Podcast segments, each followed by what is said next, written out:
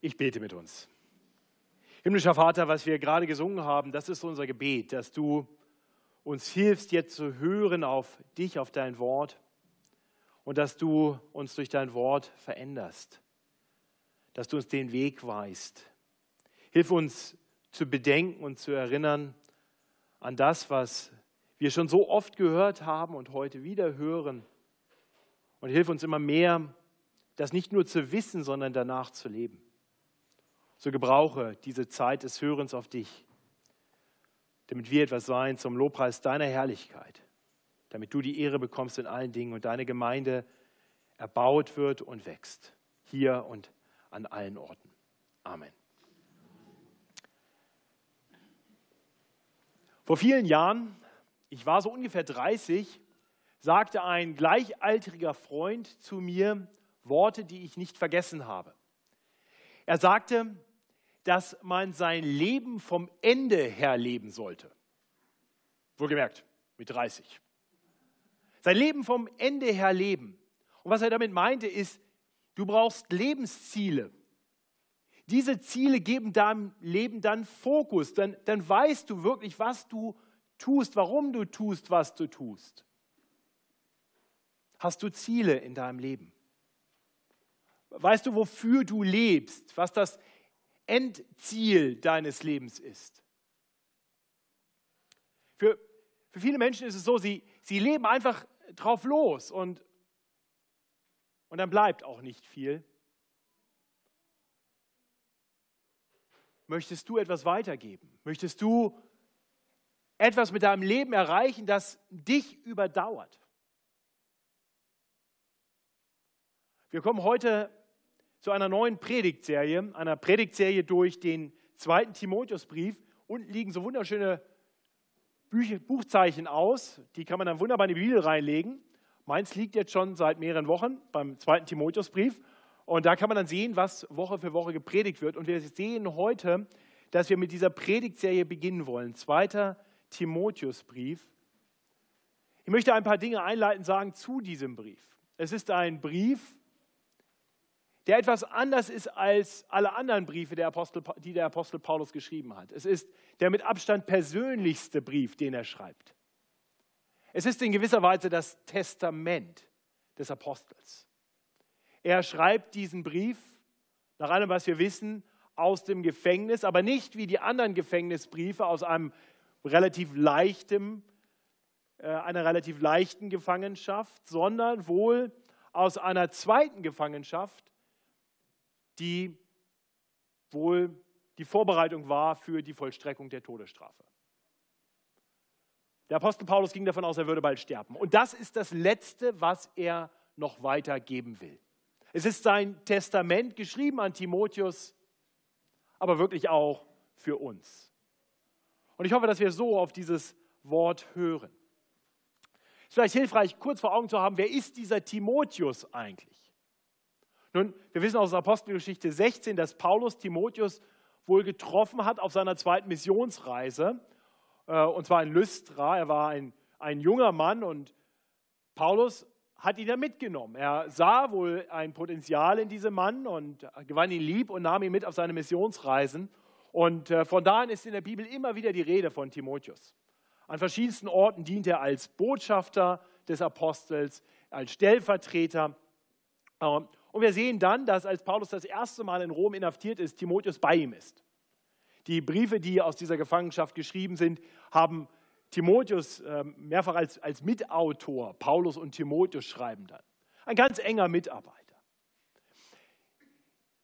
Wir, wir können natürlich nur konstruieren, rekonstruieren, wie genau das im Leben von Paulus, von Paulus abgelaufen ist. Aber wahrscheinlich war es so, dass nachher nach einer ersten Gefangenschaft in Rom nochmal freikam zusammen mit Timotheus nochmal reiste und wahrscheinlich bei diesen Reisen Timotheus mitnahm nach Ephesus und ihn dort beließ.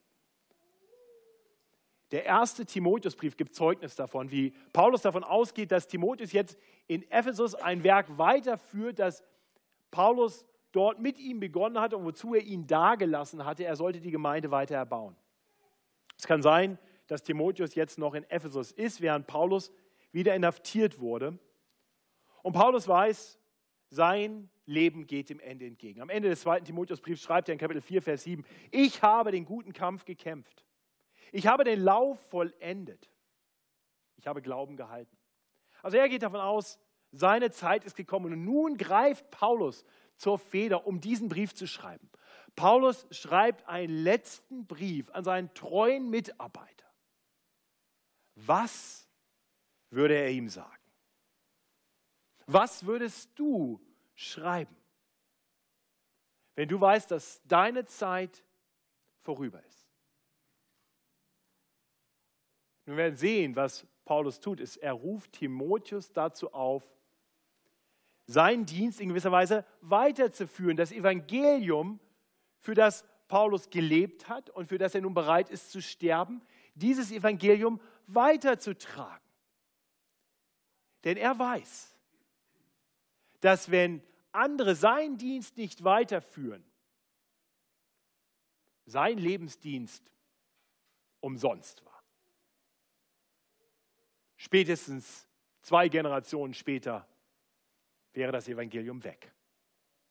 Nach einem treuen Verkündiger des Evangeliums gibt es eine Generation, die es gehört hat, aber wenn die das Evangelium nicht weitertragen, die nächste Generation wird es nicht mehr wissen. Und ich, und ich hoffe, wir erkennen, warum dann das, was Paulus Timotheus schreibt, auch für uns hier und heute von so großer Relevanz ist. Leben wir nicht auch in einer Zeit, in der das Evangelium im Rückzug ist? Also wenn, wenn ihr in der letzten Woche, in den letzten zwei Wochen äh, auch nur die eine oder andere Zeitung gelesen habt, selbst säkulare Zeitungen haben ja berichtet, wie es aussieht mit dem Osterglauben in Deutschland. Er ist im Rückschritt. Immer weniger Menschen wissen überhaupt noch, was an Ostern geschehen ist. Ich habe gerade vor wenigen Tagen mit jemandem über den Glauben gesprochen und kam dabei auf die christlichen Feiertage. Und die Person gestand mir ganz offen, dass sie wahrscheinlich 70 Jahre ihres Lebens nicht wusste, worum es bei Pfingsten eigentlich geht. Ostern, naja, doch, das weiß man noch so ungefähr. Ich glaube, das ist ganz typisch. Ich glaube nicht, dass das so ungewöhnlich ist. Ich glaube, das ist ganz typisch. Das Evangelium ist im Rückschritt. Unser Land ist im Prozess, das Evangelium zu vergessen. Und deswegen, deswegen haben wir es so dringend nötig zu hören, was Paulus dem Timotheus schreibt in einer solchen Situation, in der auch damals schon das Evangelium unter Druck war. Und so wollen wir uns diesem Buch zuwenden. Zweiter Timotheusbrief. Ich hoffe, ihr habt es inzwischen nach der langen Vorrede gefunden. Beginnt auf Seite 243 in den ausliegenden Bibeln, im hinteren Teil der ausliegenden Bibeln. Und unser heutiger Predigtext, wie man dem Flyer entnehmen kann, ist das ganze erste Kapitel. Es ist ein sehr langer Predigtext. Ich muss zugeben, ich habe diese Woche mehrfach mich darüber geärgert, dass ich mir einen so langen Predigtext genommen habe. Aber ich glaube, es ist doch gut, weil uns dieses ganze Kapitel, Kapitel wirklich einen guten Einblick gibt in die Kernbotschaft des ganzen Briefes. Es, es werden da noch viele verschiedene Dinge kommen, die, die es wert sind, im Detail betrachtet zu werden, noch Aspekte, die wir heute nicht bedenken, die wir weiter bedenken können in den nächsten Wochen. Aber was wir heute bedenken wollen, ist wirklich die Grundlage. Hier ruft Paulus seinen jungen Mitarbeiter Timotheus dazu auf, mutig seinen Glauben zu bekennen und so das kostbare Gut des Evangeliums zu bewahren. Ja, bewahren durch Bekennen. Das sind wirklich die zwei zentralen Verse in unserem Predigtext, die Verse 8 und 14. Ähm, und, und dort heißt es in, in Vers 8, und ihr seht das fett gedruckt im, im Handout, was ihr bekommen habt, darum schäme dich nicht des Zeugnisses von unserem Herrn, noch meiner, der ich sein Gefangener bin. Und dann Vers 14. Dieses kostbare Gut, das dir anvertraut ist, bewahre durch den Heiligen Geist, der in uns wohnt. Ja, das ist der Ruf, den Timotheus hören sollte. Das ist der Ruf, den auch wir hier und heute hören sollten. Schäme dich nicht des Zeugnisses vom Herrn. Bewahre das kostbare Gut. Und Paulus weiß, dass das leichter gesagt als getan ist. Und deswegen erinnert er Timotheus an drei Dinge, die ihm und ich denke auch uns helfen können, genau das zu tun. mutiger im, im Zeugnis zu sein. Wenn ihr im Handout vier Punkte findet, dann hat das einfach damit zu tun, dass ich den Input für das Handout irgendwann in der Woche gebe und dann schreibe ich weiter in der Predigt und am Ende habe ich noch drei Punkte. Streicht einfach den vierten weg. Der ist heute äh, Bonus, äh, beziehungsweise ist extra gestrichen. Ihr braucht heute nicht so lange zuzuhören. Drei Punkte. Bedenke, wer dir den Glauben überliefert hat. Bedenke den ewigen Plan Gottes und bedenke das Vorbild anderer. Bedenke, wer dir den Glauben überliefert hat. Dabei wird gleich zu Beginn deutlich, dass, dass Paulus dabei eine wichtige Rolle gespielt hat. Paulus schreibt an Timotheus in den ersten beiden Worten über sich selbst und seine Rolle im Leben von Timotheus. Wenn er schreibt, Paulus, ein Apostel Christi Jesu, durch den Willen Gottes, nach der Verheißung des Lebens in Christus Jesus, an meinen lieben Sohn Timotheus. Gnade, Barmherzigkeit, Friede von Gott, dem Vater und Christus Jesus, unserem Herrn. Ja, allein in diesem Gruß zu Beginn sehen wir zwei ganz wichtige Dinge. Paulus schreibt mit apostolischer Autorität, als ein Apostel Christi Jesu durch den Willen Gottes und er schreibt in väterlicher Liebe an seinen lieben Sohn Timotheus.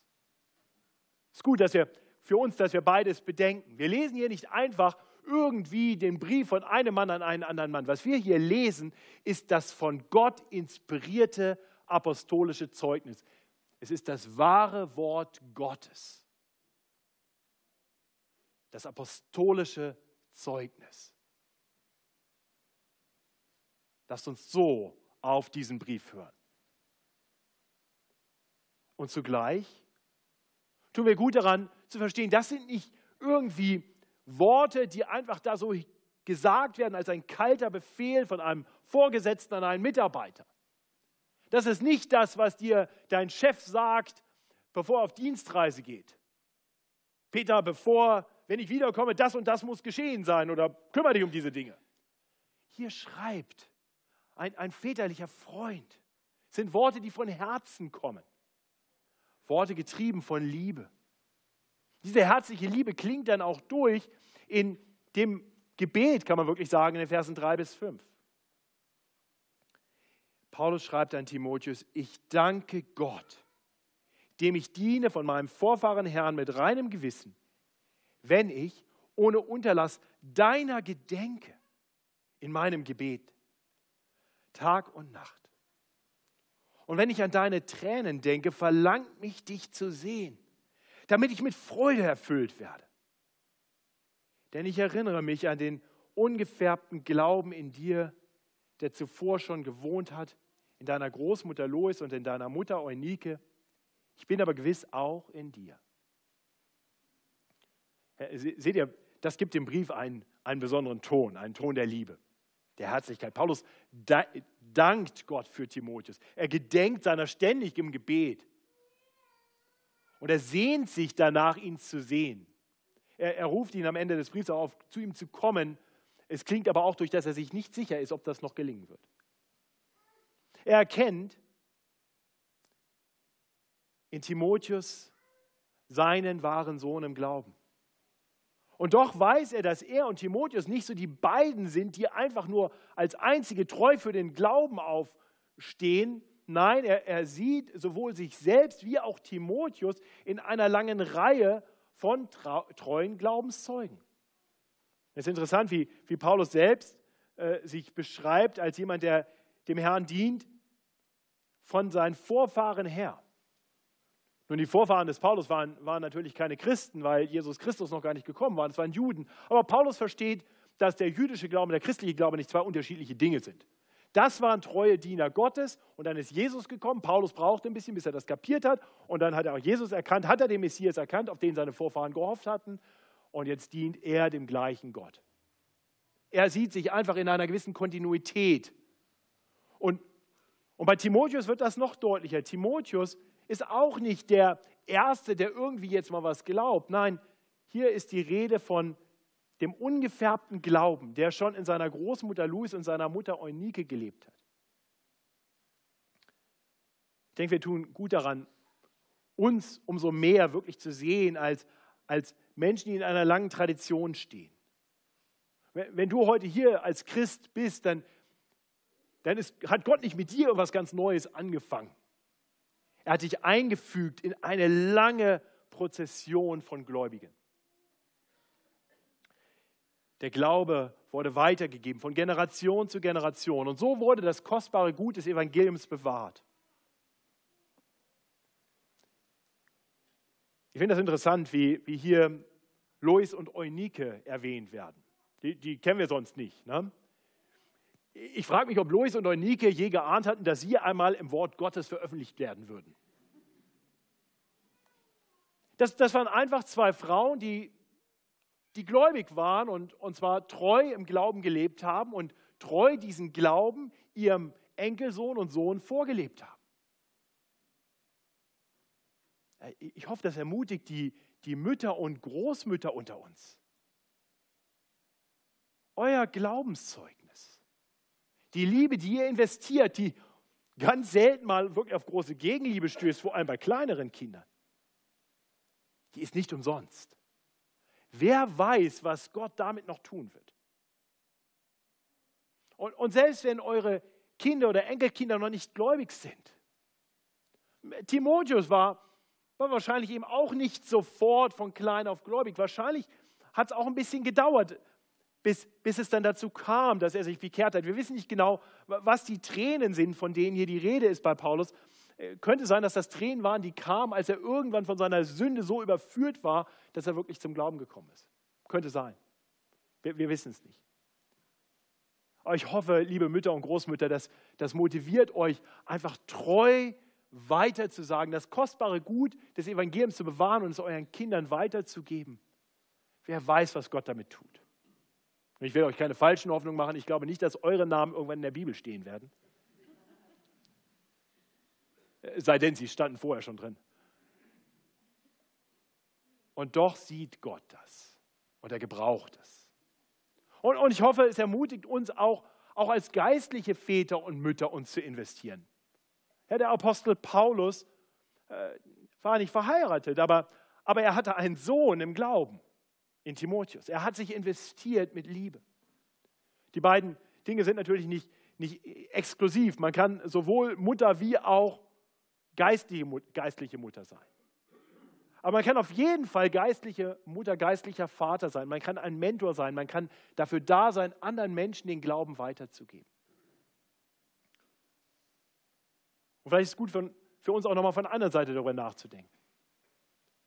Wen hat Gott in deinem Leben gebraucht, um dich in diese lange Prozession der Gläubigen hineinzustellen? Wen hat Gott gebraucht, um, um dir den Glauben weiterzusagen? In vielen Fällen war das nicht nur eine Person, vielleicht waren es viele. Vielleicht hat, hat Gott eine ganze Kette von Menschen gebraucht, die dir das Evangelium bezeugt haben. Und wen hat Gott gebraucht, um dich im Glauben wachsen zu lassen? Hast du solche Menschen in deinem Leben? Gewiss. Gedenk an sie und, und eifere ihnen nach. Paulus sagt hier zu Beginn, schau doch mal zurück.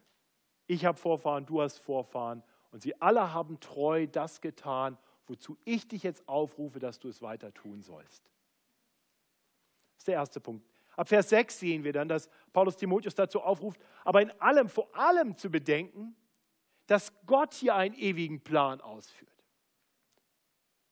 Und dass Timotheus auch dabei eine Rolle spielt. Wir sehen das in den Versen 6 bis 10. Aus diesem Grund erinnere ich dich daran, dass du erwächst die Gabe Gottes, die in dir ist, durch die Auflegung meiner Hände. Denn Gott hat uns nicht gegeben den Geist der Furcht, sondern der Kraft und der Liebe und der Besonnenheit. Darum schäme dich nicht des Zeugnisses von unserem Herrn noch meiner, der ich sein Gefangener bin, sondern leide mit mir für das Evangelium in der Kraft Gottes. Er hat uns selig gemacht und berufen mit einem, mit einem heiligen Ruf, nicht nach unseren Werken, sondern nach seinem Ratschluss und nach der Gnade, die uns gegeben ist in Christus Jesus vor der Zeit der Welt.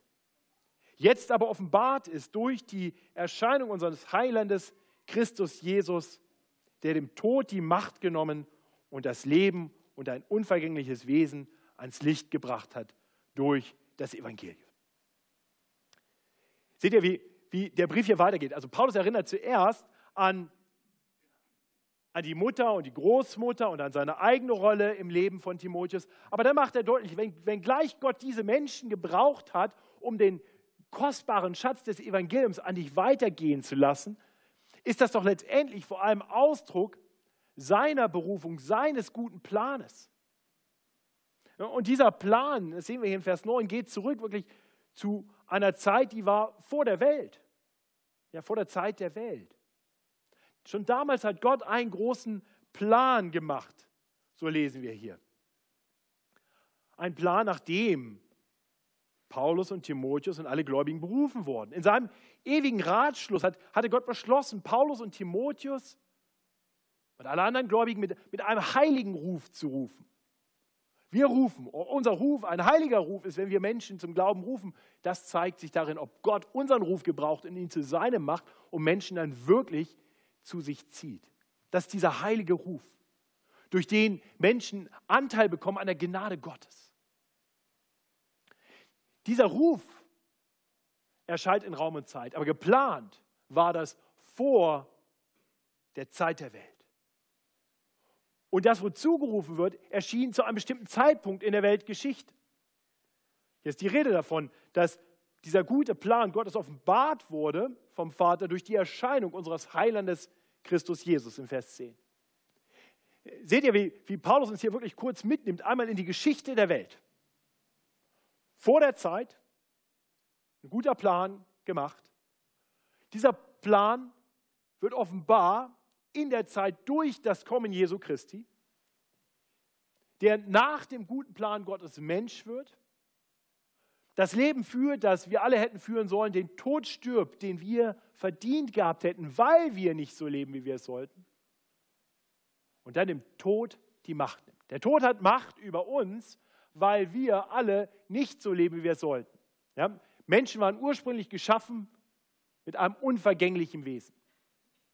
Schwer vorstellbar, oder? Aber tatsächlich, die ersten Menschen waren geschaffen für die Ewigkeit. Der Tod war die angedrohte Strafe für Missachtung der guten Gebote Gottes. Wie später in der Bibel dann auch heißt, der Sünde sollt, der gerechte Lohn für die Sünde, für das Handeln gegen Gottes Willen ist der Tod. Und so kam der Tod in diese Welt und wir alle wissen das und wir leiden darunter. Wir sind vergänglich.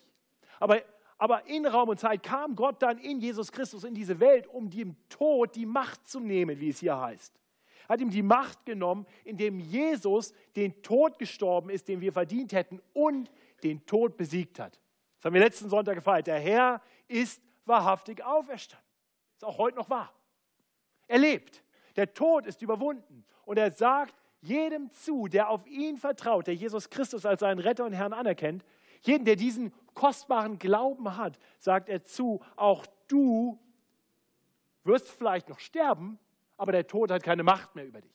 Weil der Tod dich nicht mehr ewig verdammen wird, sondern der Tod ist nur noch ein Übergang hin zu einem weiteren Leben, dem ewigen Leben mit einem unvergänglichen Wesen in der Gegenwart Gottes, einem viel besseren zukünftigen Leben. Das hat Jesus getan. Und Paulus erinnert Timotheus daran, das weißt du doch. Du weißt doch, wie er uns selig gemacht hat, wie er uns berufen hat. Ich möchte dich heute früh fragen, kannst du das für dich in Anspruch nehmen? Kannst du für dich in Anspruch nehmen, ja, ich weiß, dass ich mit einem heiligen Ruf gerufen wurde. Ich weiß, dass Gott mir ewiges Leben gegeben hat in Christus Jesus. Ich vertraue darauf, dass Jesus Christus der Herr ist, für den ich lebe, der Herr ist, der mich durch den Tod hindurchführen wird zur Ewigkeit. Wenn du das noch nicht glaubst, wenn du Jesus irgendwie anders eingebaut hast in dein Leben, aber ihn noch nicht wirklich kennst als den Herrn, der dich für ein ewiges Leben bewahrt und dich dahin führt, da möchte ich dir sagen, du bist nach biblischer Definition noch gar kein wirklicher Christ. Und, und da möchte ich dich einladen, geh dem auf den Grund. Sag nicht, ja, das ist so ein, so ein Detail, das kann man glauben, muss man aber nicht. Nein, das ist ganz wichtig. Ist zentral. Ich hoffe, du hast diesen heiligen Ruf gehört. Und wenn du es bisher nicht gehört hast, dann hoffe ich, dass Gott meine Worte gebraucht, um dich jetzt zu rufen. Wirklich dein ganzes Leben und deinen Tod dem Herrn Jesus anzuvertrauen. Dem Herrn, der dem Tod die Macht genommen hat und ein ewiges Leben bringt. Das ist die Verheißung des ewigen Lebens, von dem Paulus schon in Vers 1 schreibt. Und so sehen wir, dass der gute Ratschluss Gottes, der gute Plan Gottes vor aller Zeit beginnt und in der Ewigkeit endet. Ne, nicht wirklich endet, weitergeht, ne? mündet. Und, und Timotheus wird jetzt gesagt, so, du bist eingebunden in diesen guten Plan. Und, und lieber Christ, wenn du heute hier sitzt, du bist eingebaut in diesen guten Plan. Du sitzt heute hier, du glaubst an Jesus Christus als deinen Retter und Herrn, weil Gott in seiner großen Gnade vor Grundlegung der Welt einen Plan gemacht hat, ihn in Raum und Zeit durch Jesus Christus ausgeführt hat, treue Menschen in dein Leben gebracht hat, die dir das Evangelium verkündigt haben und durch die Gott dich gerufen hat mit seinem heiligen Ruf, sodass du heute hier sitzen kannst und sagen kannst, Jesus Christus ist mein Herr. Gott hat dich eingebaut in seinen großen Plan und er, und er wird diesen Plan weiterführen bis in alle Ewigkeit. Das ist die Erinnerung, die Timotheus braucht, die er braucht inmitten eines, eines Dienstes, der gefährlich ist. Das ist diese Gewissheit, die er braucht, um mutig weiter Zeugnis zu geben. Weil er darauf vertraut, dass Gott ihn bewahren wird im Glauben, ihn sicher nach Hause bringen wird. Paulus sagt, das ist die Überzeugung, die ich habe. So erklärt er in Vers 12. Ich weiß, an wen ich glaube und bin gewiss, er kann mir bewahren, was mir anvertraut ist, bis an jenen Tag. Und das ist die Gewissheit, die Timotheus braucht, damit er nicht zurückschreckt, damit er sich nicht schämt, sondern weitergeht, treu, mutig dem Herrn folgt und ihn bezeugt.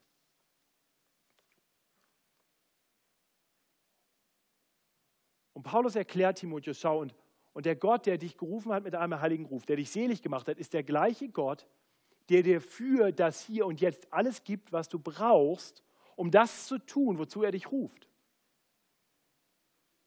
Ich hoffe, das war nicht zu schnell, nicht zu kompliziert. Der Gott, der dich in, ein, e, in seinen ewigen Plan eingebaut hat, auch dich, ist der gleiche Gott, der dir im Hier und Jetzt alles gibt, was du brauchst, um das zu tun, wozu er dich ruft. Gott überfordert dich nicht. Gott hat für keinen einen Auftrag, für den er uns nicht auch die Mittel gibt, um ihn auszuführen. Ist dir das klar? Also wenn du einen biblischen Auftrag hörst, von dem du weißt, der gilt wohl dann auch mir, dann gibt es keine Ausreden. Gott wird dir geben, was du brauchst, um zu tun, wozu er dich ruft. Und das ist genau das, woran er Timotheus in den, in den Versen 6 bis 8 wirklich erinnert. Er, er redet doch da, davon, dass er einfach nur die Gabe Gottes erwecken soll. Eine bessere Übersetzung ist wirklich anfachen. Das ist ein Feuer, das man anfachen soll. Da, da, da, glüht was. Es ist nicht so, dass bei Timotheus alles tot ist, dass es eingeschlafen ist, aber es, ist, es braucht ein bisschen Anfeuerung. Er soll anfachen, einfach die Gnadengabe, die Gott ihm gegeben hat. Und grundlegend in dieser Gnadengabe ist wirklich, ist wirklich der Heilige Geist, denn von dem ist dann sofort die Rede. Denn Gott hat uns nicht gegeben den Geist der Furcht. Er, er sagt übrigens nicht, das ist der Geist, den nur du bekommen hast, er spricht im Plural uns. Und ich glaube, dass das nicht nur Paulus und Timotheus betrifft. Was denkst du? Hat Gott auch dir den Geist gegeben? Gewiss. Alle Gläubigen haben den Geist empfangen. Ein Geist, der nicht ein Geist ist der Furcht, sondern ein Geist der Kraft und der Liebe und der Besonnenheit. Paulus sagt Timotheus, schau, du hast diese Gabe von Gott erhalten. Gott hat dir gegeben, was du brauchst. Jetzt gib dem Raum in dir, fach es an, erweck es, denn dass dieser Geist wird dich nicht ängstlich sein lassen. Er wird dich nicht dazu bringen, dich zu schämen und wegzuducken. Denn es ist kein Geist der Scham und der Furcht. Es ist ein Geist der Kraft. Es ist ein Geist der Liebe. Und zwar einer Liebe zu Gott, eine Liebe für die Verlorenen. Und der Besonnenheit. Besinnung brauchen wir. Besinnen müssen wir uns darauf, wer unser Auftraggeber ist und dass er uns bewahren kann und bewahren wird. Lieber Christ, weißt du, wozu der Herr dich berufen hat? Weißt du, dass der Herr dich in seinen Plan eingebaut hat, nicht damit du deine Zeit hier auf Erden absitzt und dich dann irgendwann an ihm erfreust? Glaubst du, Gott hat mit dir hier auf Erden was vor? Oder glaubst du, Gott verschwendet ab und zu mal so ein paar Leute? Oh ja, den habe ich auch berufen, aber der muss nichts, der, der, der wartet einfach. Der, der kann ein bisschen Geld verdienen und abends Fernsehen und dann stirbt er irgendwann und äh, Ewigkeit. Nein, Gott hat was vor, er will dich gebrauchen. So wie er Timotheus gebrauchen will. Er sagt, fach diesen Geist an. Fach, fach das Feuer neu an, das in dir ist dahinter steckt der Gedanke, dass, dass wir dem Geist auch keinen Raum geben können, dass wir auch schläfrig werden können. Und ich glaube, wir alle wissen, wie das ist. Wir verlieren Gott so ein bisschen aus dem Blick. Wir sagen ja, theoretisch weiß ich das ja schon, aber praktisch äh, ist das jetzt bei mir gerade nicht so dran. Und, wir, wir schlummern so dahin und es wird nie dran sein. Paulus sagt, wach auf, besinn dich. Gott hat dich eingefügt. Denk dran, Lois, Eunike, Timotheus, was kommt danach? Bedenkt, Gott hat einen guten Plan vor der Zeit gemacht, bis in die Ewigkeit. Was willst du hier tun? Bedenke, Gott hat dir seinen Geist gegeben, kein Geist der Furcht. So fachst du die Gnadengabe an. Besinn dich, bedenke den guten Plan Gottes. Das ist der Ruf den wir hier im Mittelteil des Kapitels hören. Und das bringt uns schließlich zum dritten Aspekt in der Predigt. Denn Paulus sagt, ich gebe dir ein Vorbild. Falls das alles noch zu abstrakt ist, möchte ich dir ein Vorbild geben, was es heißt, treu das Evangelium weiterzugeben, dich nicht des Evangeliums zu schämen. Und dabei zeigt er sich selbst als Vorbild zuerst. Ihm ist klar, er hat eine herausgehobene Stellung. Er beschreibt sich selber am Ende vom Vers 10 als Prediger und Apostel und Lehrer, wie schon im Vers 1 auch, ein, ein Apostel Christi Jesu durch den Willen Gottes. Er sagt nicht so, jetzt seid mal alle Apostel. Da, darum geht es hier nicht. An ihm ist klar, er hat eine ganz besondere Funktion, eine grundlegende Funktion. Die Apostel waren, waren die, die Männer, durch die der Herr Jesus wirklich die, das Fundament der Gemeinde gelegt hat.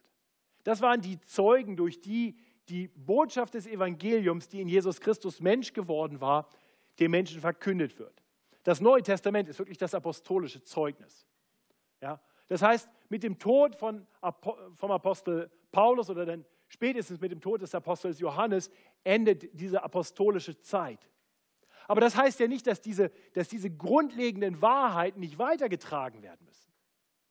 Und Paulus sagt, wenngleich ich ein Apostel bin und du nicht, bist du doch berufen, diese grundlegenden Wahrheiten, die ich hier ausgebreitet habe, die ich dich gelehrt habe, weiterzutragen. Keine Innovation ist gefragt, sondern Treue. Gib treu weiter, was du von mir gehört hast.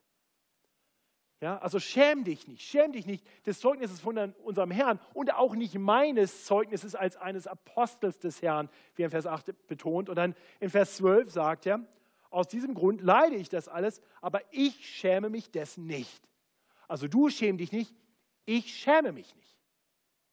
Halt dich an das Vorbild, an Vers 13, der heilsamen Worte, die du von mir gehört hast. Im Glauben und in der Liebe in Christus Jesus. Dieses kostbare Gut, das dir anvertraut ist, bewahre durch den Heiligen Geist, der in uns wohnt. Seht ihr, wie das hier alles zusammenkommt? Paulus schämt sich nicht. Timotheus, orientiere dich an meinem Vorbild. Gib das weiter, was du von mir gehört hast. Denn das ist ein kostbares Gut und das gilt es zu bewahren und der Geist Gottes befähigt dich dazu. Also Paulus beschreibt sich selbst als ein, als ein Vorbild, auf das Timotheus schauen soll. Aber er gibt ihm auch noch andere Vorbilder und er gibt ihm wirklich einen Kontrast von Menschen, die das getan haben, was auch Timotheus tun soll, und von Menschen, die das nicht getan haben. Das ist der äh, Abschluss des Kapitels in den Versen 15 bis 18. Wir sehen diesen Kontrast mit erst einem negativen und dann einem positiven Beispiel. Das weißt du, dass sich von mir abgewandt haben alle, die in der Provinz Asien sind, unter ihnen Phygelus und Hermogenes. Der Herr gebe Barmherzigkeit im Hause des Onesiphorus, denn er hat mich oft erquickt und hat sich meiner Ketten nicht geschämt. Sondern als er in Rom war, suchte er mich eifrig und fand mich. Der Herr gebe ihm, dass er Barmherzigkeit finde bei dem, bei dem Herrn an jenem Tag. Und welche Dienste er in Ephesus geleistet hat, weißt du am besten. Wiederum, Paulus schreibt das nicht, um Timotheus jetzt hier nochmal irgendwie ein paar Leute vorzustellen. Er sagt, du weißt das. Du, du weißt von allen. Du weißt über die Menschen in der Provinz Asien, unter ihnen Phygelus und Hermogenes, die nicht das getan haben, was du tun sollst. Ich, ich weiß nicht, also ich habe ja vorhin darüber gesprochen, wie das wäre, wenn unsere Namen in der Bibel stehen. Also ich glaube, an dieser Stelle würden wir nicht gerne stehen, oder? Ja, aber gedenk, du weißt doch, von denen, die sich von mir abgewandert haben, unter ihnen Christine und Matthias. Nee, das will ich nicht. Du auch nicht, ne? Nee. Du auch nicht, oder? Nee, siehst du. Der Herr gebe Barmherzigkeit dem Hause des Onesiphorus. Auch hier möchte ich stehen, oder? Der, Haus, der Herr gebe Barmherzigkeit im Hause des Carsten und des Peter und Christian. Da wollen wir stehen. Sagt, also schau, schau auf, auf die und mach nicht so wie die. Und schau auf die, folgt seinem Beispiel. Und, und wir sehen, das war, für, das war auch für Onesiphorus sicherlich nicht einfach, äh, denn auch bei ihm heißt es hier, er hat mich ja oft erquickt und sich meiner Ketten nicht geschämt. Das heißt, Paulus war im Gefängnis, er war angekettet und dieser Onesiphorus, der ist trotzdem dahin gegangen. Der kam zum Gefängnis und die Leute sagen, wo willst du denn hin? Ich will Paulus besuchen. Den Verrückten? Ja. Was willst du von ihm? Ich will ihm dienen. Ich liebe ihn. Das ist mein Apostel. Und Paulus sagt, schau Timotheus, du, du weißt diese Beispiele, folg ihm. Der hat sich auch nicht geschämt. Ich habe mich nicht geschämt. Also schäm dich nicht des Evangeliums, sondern sei mutig. Der Gott, der dich gerufen hat, hat dir den Geist gegeben, der Kraft, mit dem du mich bezeugen kannst. Nur ihr Lieben, ich denke auch wir kennen die Herausforderung, wie, wie leicht ist es, sich des Evangeliums zu schämen. Natürlich nicht am Sonntagmorgen. Christian hat das im Gebet gut aufgegriffen. Nicht? Sonntagmorgen freuen wir uns alle und singen uns das einander zu und reden darüber. Aber am Sonntagnachmittag oder am Montag, kennen wir das nicht, diese blöde Scham, dieses blöde plötzlich den Mut wieder verlieren? Vielleicht sogar am Sonntag noch vorgenommen zu haben, diese Woche will ich diesen Menschen das Evangelium weitersagen und dann mache ich es doch wieder nicht. Kennst du das? Oder bin ich der Einzige, der damit kämpft? Also Christian offensichtlich auch, er hat es ja gebetet. Was hilft uns, uns nicht des Evangeliums zu schämen? Warum überhaupt schämen wir uns? Nun zum einen, weil ein geistlicher Kampf tobt, aber auch ganz konkret, weil wir, weil wir zwar nicht befürchten, dafür eingesperrt zu werden, und doch befürchten wir Hohn und Spott. Wir befürchten Nachteile. Wir befürchten, vielleicht nicht mehr dazuzugehören, wenn wir in der Schule mutig fürs Evangelium eintreten. Wir, wir befürchten, außen vor zu sein, wenn wir an der Uni als die bekannt sind, die so ganz bibeltreu und fromm sind. Wir befürchten das vielleicht am Arbeitsplatz. Außenseiter zu sein, über die so ein bisschen getuschelt wird. Ist das nicht oft so? Was hilft dir, dich da nicht zu schämen? Was hilft dir dann mutig zu sein?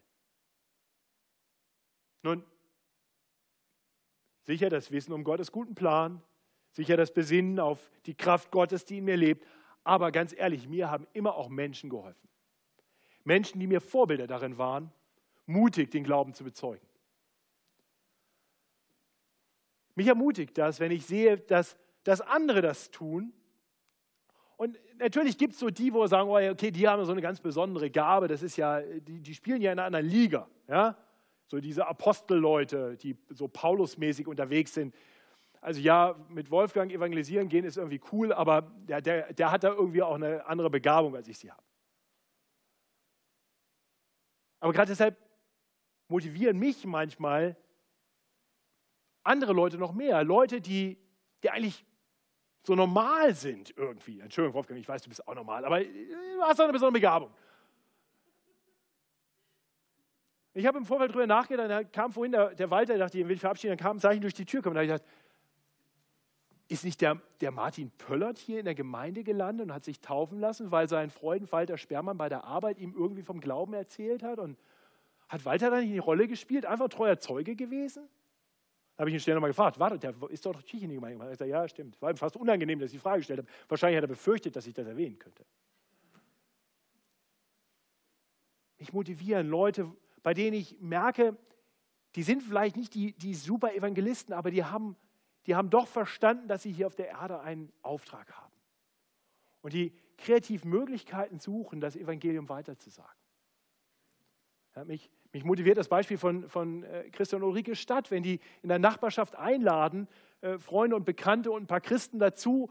Äh, und ich habe den gewissen Eindruck, dass sie dafür beten und darauf hoffen, dass sich da Gespräche ergeben und sie nicht alles evangelisieren selber machen müssen. Genau. Da, das, und ich, ich könnte, wenn ich hier rumschaue, ich, ich könnte noch ein paar Geschichten mehr erzählen und ich, und ich weiß, viele kenne ich ja gar nicht. Aber lasst uns Beobachter sein davon, wo, wo Menschen treu Zeugnis geben. Und lasst uns an ihrem Beispiel Kraft finden, Motivation finden. Wenn, wenn du ein Beispiel dafür hast, wenn du ein normaler Christ bist, der, der einen Weg hat, gefunden hat, ab und zu mal Zeugnis zu geben, seine, seine Scham, seine Angst zu überwinden, darf ich dich einladen, einfach einen kurzen Bericht darüber für, für einen Gemeindebrief zu schreiben? Nicht um anzugeben, sondern um anderen ein Vorbild zu sein, eine, eine Inspiration zu sein. Ich komme zum Ende. Paulus ruft Timotheus auf, diesen kostbaren Schatz des Evangeliums, für, für das ich mein Leben gegeben habe, für das ich mich investiert habe, diesen kostbaren Schatz des Evangeliums, den müssen wir weitergeben. Das ist mein Lebensziel gewesen. Und ich will nicht einfach sterben und dann schweigen die Menschen darüber. Ich möchte, dass es weitergeht, weil das Gottes guter Plan ist. Er will mich gebrauchen und andere Menschen durch mich gebrauchen, um die Botschaft weiterzugeben. Und so sagt er, Timotheus, geh. Besinn dich, du bist eingefügt in eine lange Kette, Lois, Eunike, du und viele mehr. Er sagt, denk an Gottes guten Plan, vor aller Zeit begonnen, der Ewigkeit enden, dich hineingerufen und er will dich gebrauchen, um mit seinem heiligen Ruf Menschen zu rufen. Schau auf mein Vorbild und eifere ihm nach, sodass die gute Nachricht die Menschen erreicht. Ihr Lieben, heute dürfen wir wissen, Timotheus und viele andere nach ihm haben genau das getan. Das Evangelium ist nicht verloren gegangen. Es ist angekommen im 21. Jahrhundert hier in München. Und uns hat Gott dazu gerufen, damit es durch uns weitergeht. Und dieser Gott hat uns nicht gegeben den Geist der Furcht, sondern der Kraft und der Liebe und der Besonnenheit. Darum sollten auch wir uns nicht des Zeugnisses von unserem Herrn schämen, sondern das kostbare Gut des Evangeliums, das uns anvertraut ist, bewahren, indem wir es weitersagen. Ist das ein lohnenswertes Ziel? Dann lebt dein Leben vom Ende her mit diesem Ziel vor Augen. Bezeuge ihn mutig. Ich bete. Himmlischer Vater, Danke, dass du einen guten Plan ausführst. Herr, wir dürfen hier heute sitzen, weil Menschen einst sich des Evangeliums nicht geschämt haben, sondern es uns weitergesagt haben. Danke für die treuen Mütter und Väter, die an Kinder und Enkelkinder das kostbare Gut des Evangeliums weitergegeben haben. Danke für Menschen, die du in unser Leben gebracht hast, die uns diese gute Nachricht weitergesagt haben. Danke für Vorbilder, die du uns gegeben hast. Wir wollen dich bitten, dass du durch deinen Geist uns mehr Mut schenkst. Mehr Mut, dich zu bezeugen.